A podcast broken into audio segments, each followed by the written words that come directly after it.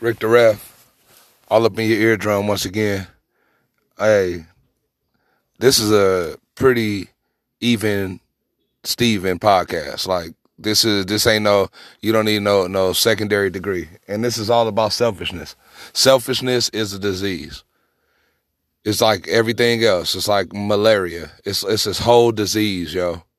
And for the people that's out there dealing with stuff, dealing with grief, dealing with tension, anxiety, you know, we suffering. Uh, I understand what what you're going through. Some of us just need to unplug.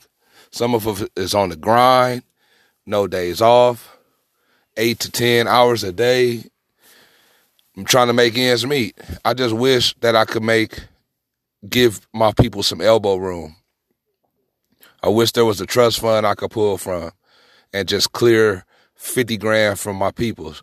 Even if I shot y'all five, just, you know, three, 3,000, whatever will help. You know what I mean? Just everybody needs some, some, some wiggle room. It's almost like you in the, you in the tank and the, the water just keep rising and, you know, it's at your neck. It's at your neck. And you on your tippy toes. You know what I mean? And if you're unable to manage, like, if you're not able to manage this type of stress, your body will start shutting down.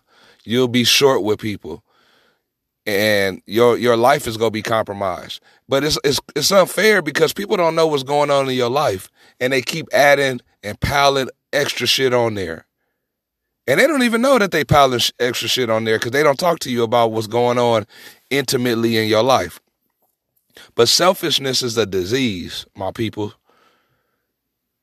It's a whole disease. And what I mean by that is if you you you you take it at what is what it is. If you analyze every area of your life, you drive it down the street, you in you in you in one lane to get on the freeway, and the next lane next to you is the everybody's supposed to turn right.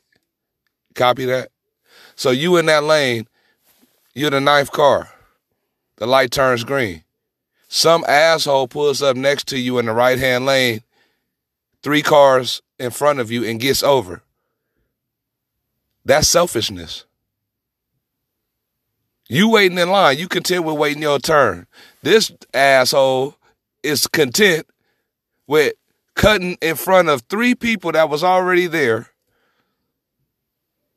and like where he or she needs to go is more important than where you need to go. And lo and behold, you missed a damn light. That person went on with their with their life. How is that fair? Look at all the other entities of your life, man. Selfishness comes into play at work. All coworkers all got the similar requirements. You know, some go above and beyond. You the unselfish people that I, that I, that I enjoy being around. The selfish ass people, they are the people that leave the big ass water jug at the door. That everybody walk past the same water jug.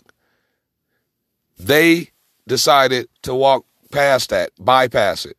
They're gonna drink water though. They're gonna they're selfish enough to drink water, but you're gonna be the person that did the selfless act by taking that water from where the front door of the office was, putting it on the machine for the well health and welfare of everybody else in that office. Self being selfish is it's it's it's it's a it's an illness because you can look around the world and see unselfish things all the time being selfish is a choice. You choose to be a selfish ass person. You choose to be that way. Then we go into families. You know? It's easy to find some selfish people in your family. You don't have to look too far. You don't have to look too far. There are some uncles that are never giving kids, their their nieces or nephews, a, a trinket, a token of their appreciation, a Christmas present, anything. Selfish. They live their whole life as selfish ass uncles, aunts, cousins, cousins that don't even check in with you. You know, selfish. I mean, it, it, it goes without saying. You want to make sure that you are committed to being an excellent individual. You want to make sure that um, you you live a righteous life. That don't mean that like you're like you know someone without faults and problems and and and, and issues, but you want to live righteously. What's wrong with trying to be righteous? As righteous as you can be. Selfishness is a drug or a condition or illness. I won't say it's a drug. I'll say it's more like an illness for sure. Because there's a lot of selfish minded individuals. And then you go to relationships. Ding dong. Everybody can know some selfish ass person that they dated or are still dating or still with. You got to be a selfish ass person for somebody to cook you a meal and you not you're not going to help out with the the aftermath of the of the meal that this unselfish person made you.